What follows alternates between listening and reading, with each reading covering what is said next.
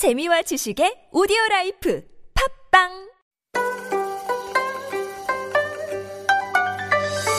Do you have questions about life in Korea? Send us your opinions and feedback anytime during the show. Simply text us at pound 1013 for 51 per message or chat with our team while you stream us live on the TBS EFM app or YouTube. Life Abroad, helping you navigate your life in Korea. And helping us sort through the news is reporter Angela Chung. Good morning, Angela. Good morning, Sunyeon. All right, well, let's start off with the weather report and all the predictions of snow. Where is it? I have to say, I think a lot of people were expecting heavy snow. That was what was in the weather forecast. But it seems like we're not really getting any snow right now in the capital. What's going on? Yes, today's snowstorm was expected to be heavier than the 6th and or the 12th last week. And the KMA issued preliminary snow warnings last night, and even this morning I got a warning text messages. Yep. So I was pretty worried about today's commute. But when I woke up, as you said, we didn't really see any snow. Mm-hmm. And even now, I don't think anyone's really suffering from their commute. The KMA announced yesterday Gangwon province and eastern part of Gyeonggi province could experience up to 10 centimeters of snow, while Seoul and its surrounding areas may see snow of up to 3 to 8 centimeters. And the KDCA also raised the level of emergency warning from level 1 to level 2 late last night. So as a result, the capital's district government offices, the Seoul Facilities Corporation, and other public institutes have gone into emergency duty mode since yesterday. So as a result, over 2,000 people have been dispatched for urgent work as of now, such as clearing snow or spraying de-icing chemicals on steep pathway to prevent passengers from slipping and falling. But yeah, right now we're not seeing as much as snow. So, and KMA just announced as that not as much is expected. So we don't quite have to worry too much at the moment. Right. Well, I guess it's better that we sort of err on the cautious side. And I think the health authorities and city traffic authorities learned their lesson on the 6th. Right. And people like myself, we just left our cars at home just in case. But I heard, according to the initial predictions anyways, there were some other key differences between the forecast for this snow compared to the previous two snowfalls. Yeah, today compared to the 6th, the temperature is a bit higher, which means it's warmer. So the snow was not supposed to get really freeze immediately, which is really good and safe. Also, if you remember the last two times it snowed heavily, they both happened in the late afternoon around the time when people go back home from their work. But this time, it was supposed to start snowing in the early morning, right. Or as of now, maybe early afternoon throughout the entire day. Right, but even if it does snow, not too much, right? Less than 2 centimeters right now is the forecast. Yes. Now, you know, I can't remember the last time that we got so much snow over the span of just a couple of weeks. And I hear there might be even more snow heading our way. Yeah, speaking of which, the agency added that the country is likely to experience another flurry this coming weekend. So if you have any plan to be active outdoors or drive any far distance, please be careful. All right, let's move on to our next item now. Well, disappointing a lot of business owners and maybe also disappointing just regular people who had hoped for maybe an easing of the social distancing measure. The government has announced it's going to keep the current level at 2.5 in Seoul and surrounding areas. Do you know why they didn't lower it to level 2? Over the weekend, officials warned the country's daily coronavirus cases haven't fallen enough to consider placing Greater Seoul at level 2 yet. So for the Seoul metropolitan area to be lowered to level 2, Korea would first need to have fewer than 500 new COVID-19 infections a day on average for a week. But over the past week, the daily average was 516 patients. So they decided to keep the current 2.5 measures. Right. So we'll have to see what the numbers look like today. The news reports from the morning are predicting somewhere between the 300 to 400 range. Right. So hopefully we'll hit that target this week. But there are some new changes being applied starting today. Mm-hmm. So from today, some business restrictions will be eased, such as on cafes, gyms, and some other indoor facilities. First of all, we'll be able to not only eat and drink inside coffee shops, but also be able to go to indoor gyms, cram schools, and even karaoke's. Well, these businesses will be allowed to reopen on the condition that they strictly adhere to antivirus measures, including a maximum capacity of one person per 8 square meters, and a closing time of 9 p.m. Okay, 8 square meters. That may be difficult for a lot of people to kind of picture. Can you maybe reference that in an easier way? If you are familiar with the Korean pyeong, 8 square meters is around 2.5 pyeong. Mm-hmm. But if this is still hard for you to imagine what this is like myself, it's around 9 feet from one person to another. Okay. Have to admit, that's still a little bit difficult for me. I'll just stick to the 8 square meters. All right. What about private gatherings and also the houses of worship? Any difference in the regulations there?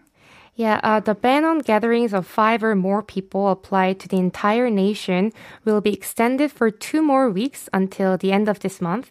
Houses of worship will be permitted to hold in-person services at up to 10% capacity in the capital area and up to 20% capacity in the rest of the country.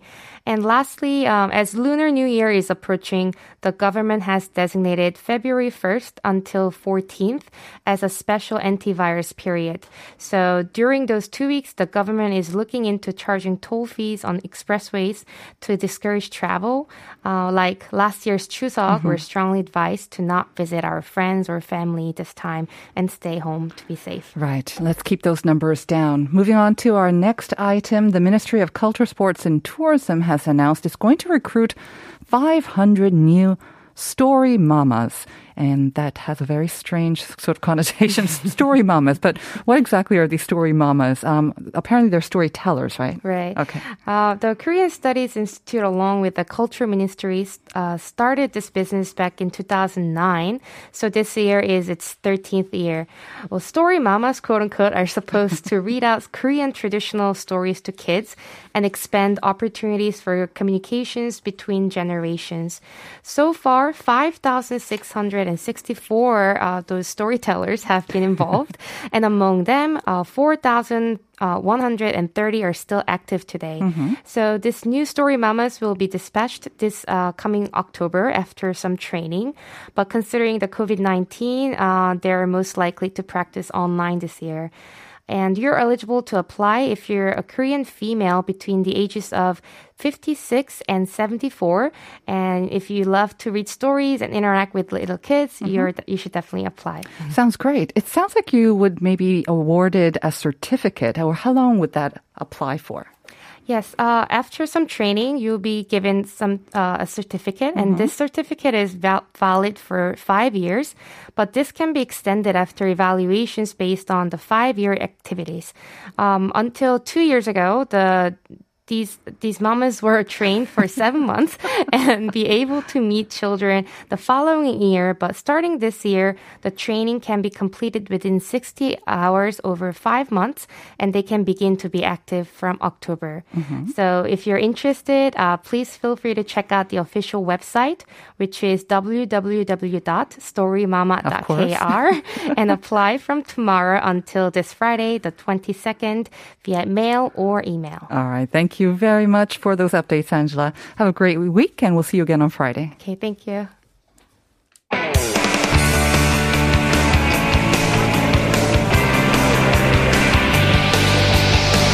From the latest headlines to conversations about the trends and shifts that shape society at large, explore what makes living in Korea interesting with Life Abroad on TBS EFM.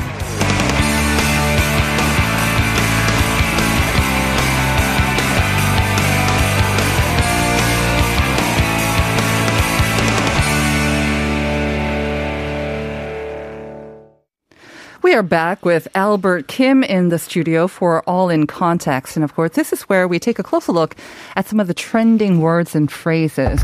And usually, you may call it a little bit sort of lighter in context, the items that we do cover. But this week, we're delving a little bit more into current issue, a social issue that has been, of course, a topic of strong debate among the Korean society. Are you doing okay with your mic there? Yeah, I'll be fine. It's kind of taking a little turn, but yeah. We're having some technical difficulties this morning. Yeah. All right. So, Albert, if you'd like to introduce what we're going to be talking about today. Sure. So the topic, like you mentioned, is a little bit more of a serious and sensitive tone. And it's about Jeong-in, who was a 16-month-year-old female adoptee. And she, her life came to an end last October. Right. And it wasn't really covered that much in the news until there was, you know, a couple of like TV programs that kind of do investigative journalism, and then they found the extent of how severe the case of her child abuse was. So, so those programs started coming about, I believe, early this year, right? It was in early January that the first one, and it just created this huge public uproar. Definitely. I mean, tragically, her case is not the first case that we've seen, and it's always created this public outroar. Unfortunately, it kind of seems to go up and then down again, up and down. But this one, it does seem to be a little bit different. I think the pictures that we had of this smiling, beautiful baby at 16, and then the stories, the details that keep coming out, it just adds to the horror and shock and anger that everyone felt. So if our listeners, I'm sure if they wanted, maybe if they're not Korean and they wanted to also join the conversation or be more aware of the terms that are being used for this.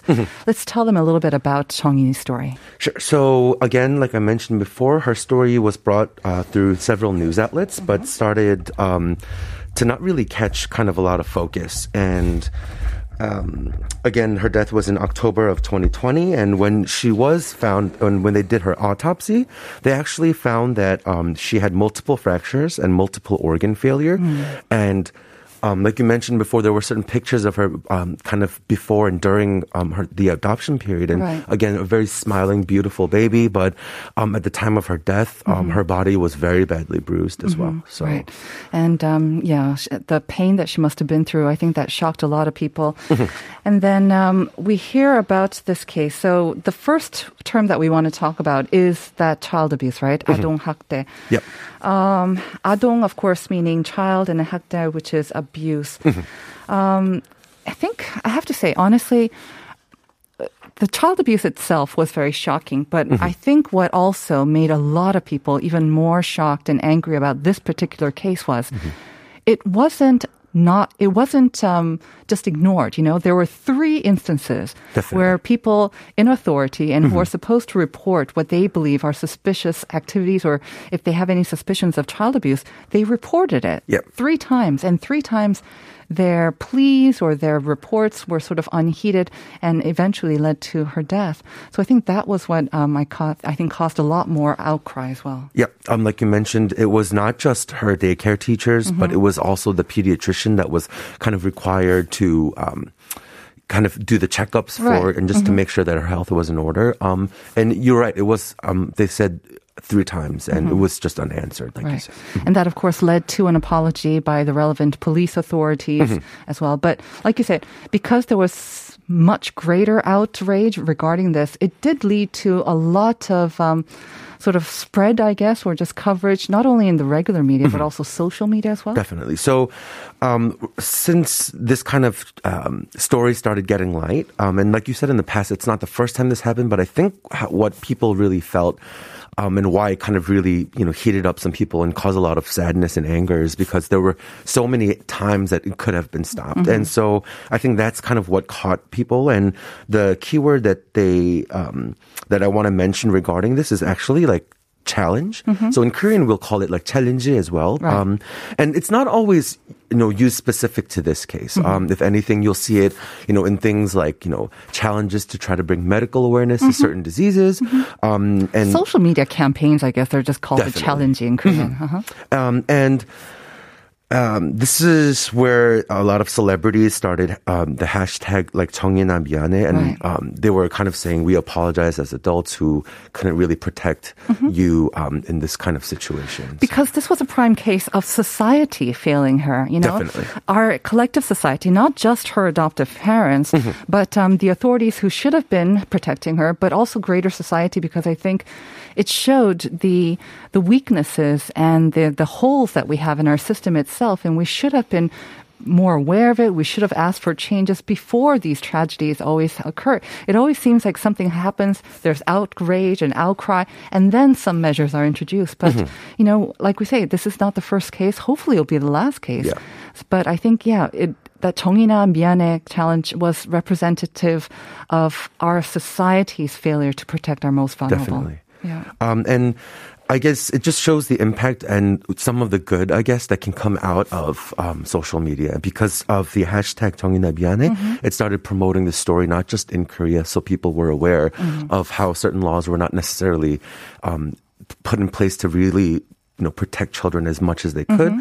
But it started trending, you know, not just in Korea, but internationally. So people kind of started questioning in their own countries, right. Hey, like, are you know, laws really protecting children as well? Again, that's, I guess, a great point of social media. It crosses boundaries, right, and countries. So when one thing starts trending in one country, and especially like a place where Korea, you have lots of people following Korean celebrities as well, it does seem to make a global impact. So aside from the social media, this has led to some real changes, right? Or at least sort of moves to change it.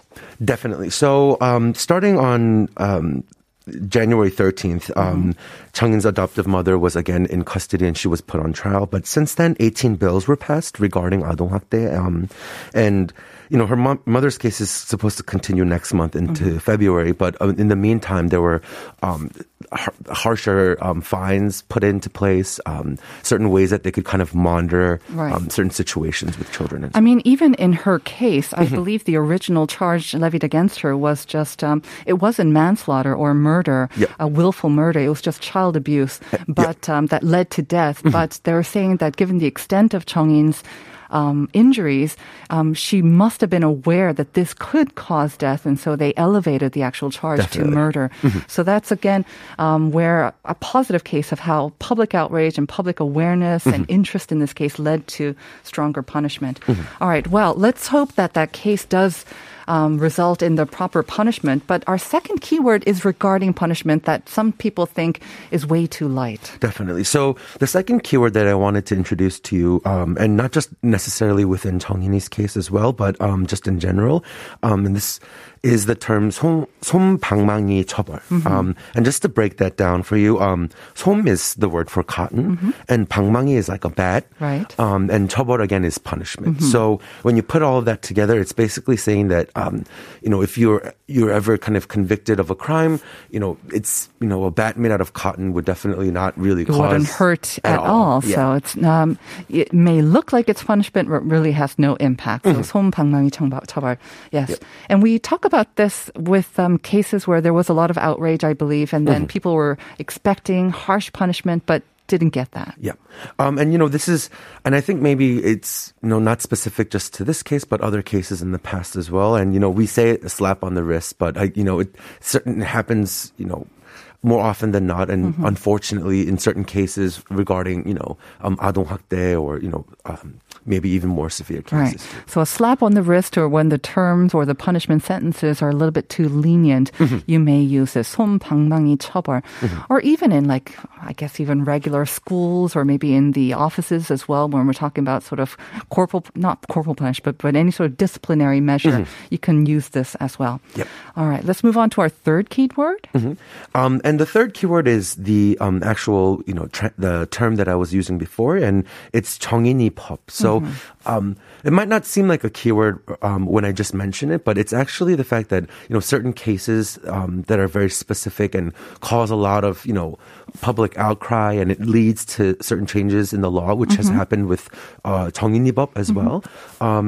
They kind of name this law that's, you know, kind of inspired for, you know, a very unfortunate way to use that term so that it doesn't happen again in the future. Right. So it's named after the child in question or the person in question who usually came to a tragic end, their lives came to a tragic end, right? We heard that with drunk driving, there was a law named after them as well, or a child being killed by a reckless driver in the child protection zone. These will all be named after the child or the person who died.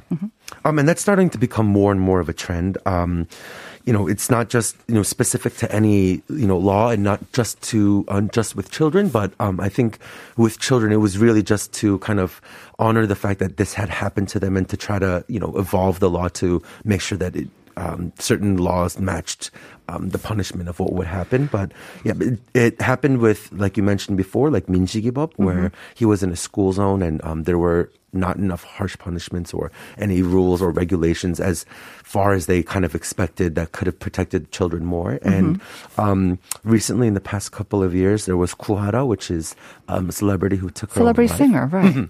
And that was with the issues dealing with Korea's inheritance laws, which can be a little bit, I guess, tricky to kind of, you know, deal with. So that has been one of those cases where they'll use the name in terms of. This was after her mother sort of came out after her death, right? And she was trying to claim a bit of her inheritance, Kuhara's inheritance.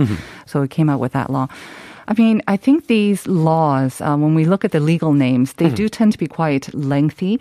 They can be quite difficult to grasp as well. But when you attach a person's name to it, someone that we've seen through media and someone maybe that we felt a lot of either affection for or we sympathize with their case, it brings it home and it makes it much more personal. And I think it makes it more recognizable, and people want to see it going through, you know, want to see that the National Assembly pushes it through. So in that case, it becomes very effective as well. All right. I mean, we did talk about a rather heavy topic for today, but again, these terms and hopefully, like 손방망이 처벌, we would hope that we don't have to use these terms, right? Definitely. We bring up these terms, but we hope that we don't have to use them, and eventually will lead to some long-lasting changes. All right. Well, Albert, we do have about a minute left. I was wondering, do you like kyul? We're going to be talking about kyul later on in our food for thought section. Definitely, it's one of my favorite fruits and also one of my favorite scents. Scents, right? Yeah, so anything you can have that, it in perfume, you know, as well. Yeah, perfumes or candles, just because it's a little bit more invigorating. Kind of, you know, lift your spirits. So when I was kind of researching this topic, I actually have a candle that was a present with clementines, but from California, and that was the scent. And I just let it because it was, you know, a little bit difficult to kind of watch and really find the details of the entire story. So just definitely an uplifting and happy smelling fruit, if I can say that. Definitely. Yeah. And it wakes you up in the morning as well. All right. So thank you very much, as always, Albert. Stay safe on the roads. There might be a little bit of flurries or sprinkling later on. And we'll see you again next week. Okay. See you next week. And we're going to be back with part 2 and the daily reflections right after this short break.